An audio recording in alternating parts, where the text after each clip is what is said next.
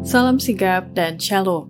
Renungan kita pada hari ini, Jumat 12 Agustus 2022, berjudul Selidikilah Aku dan Kenalah Hatiku. Ayat intinya terdapat di dalam Mazmur 139 ayat 23 dan 24. Selidikilah aku ya Allah dan kenalah hatiku. Ujilah aku dan kenalah pikiran-pikiranku. Lihatlah apakah jalanku serong dan tuntunlah aku di jalan yang kekal.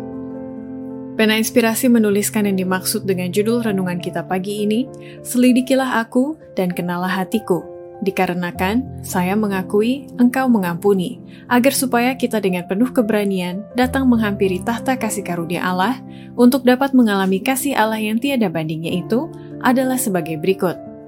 Pertama, orang yang sanggup berkata seperti Daud, selidikilah aku dan kenalah hatiku, adalah orang yang selalu meminta bantuan pertolongan kepada Tuhan dan kesukaannya adalah menggali akan firman-Nya. Kesulitan-kesulitan akan ditemui dalam semua studi, tetapi janganlah berhenti oleh karena tawar hati. Selidikilah, pelajarilah, dan berdoalah.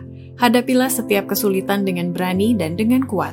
Mintalah bantuan kekuatan kemauan dan kasih karunia kesabaran, dan kemudian galilah dengan lebih sungguh-sungguh sampai batu permata kebenaran terletak di hadapanmu, terang dan cantik. Semuanya menjadi lebih berharga oleh karena kesulitan yang dialami untuk mendapatkannya. Kedua, orang yang sanggup berkata seperti Daud, selidikilah aku dan kenalah hatiku, adalah orang yang suka menyelidiki dengan cermat makanan mental yang mau dikonsumsinya dan orang yang selalu menjaga hati dan perkataannya.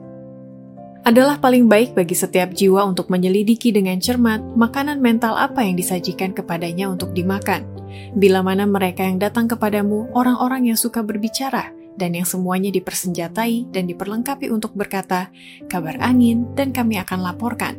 Berhenti dan pikirkanlah apakah percakapan itu akan memberikan pertolongan rohani, efisiensi rohani, yang dalam komunikasi rohani, engkau boleh memakan dan meminum darah anak domba Allah. Datanglah kepadanya batu yang hidup itu, yang memang dibuang oleh manusia, tetapi yang dipilih dan dihormat di hadirat Allah. Ketiga, orang yang sanggup berkata seperti Daud, selidikilah aku dan kenalah hatiku, adalah orang yang selalu mengandalkan kekuatan dan kasih karunia Kristus dengan menyelidiki hatinya dengan teliti dan mematikan keinginan dirinya sendiri setiap hari. Banyak orang yang mengaku tidak mengasihi Allah, mengendalikan roh mereka sejauh tertentu tanpa bantuan khusus kasih karunia Allah. Mereka memupuk pengendalian diri sendiri.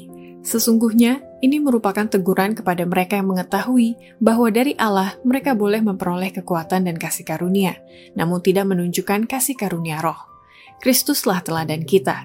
Ia lemah lembut dan rendah hati.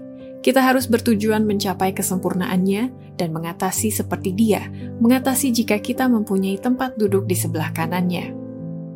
Keempat, orang yang sanggup berkata seperti Daud, selidikilah aku dan kenalah hatiku, adalah orang yang selalu menggunakan pertimbangan hikmat sebelum ia bertindak yang sesuai dengan kemampuan fisiknya, kepala, tubuh, tangan, dan kaki yang diberikan Allah kepadanya.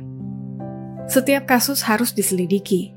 Setiap orang muda dengan sayang dan dengan menarik ditanyai sesudahnya, dan keadaan keuangannya dipastikan.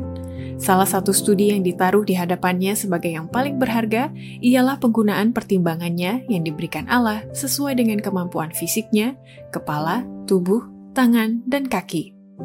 Penggunaan yang benar dari salah satu ini adalah pelajaran yang paling berharga yang bisa dipelajari. Kita tidak melakukan pekerjaan otak dan berhenti di sana, atau menggunakan tenaga fisik dan berhenti di sana.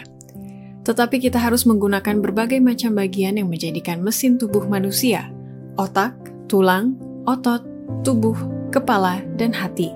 Tak seorang pun cocok kepada pelayanan yang tidak mengerti bagaimana melakukan ini.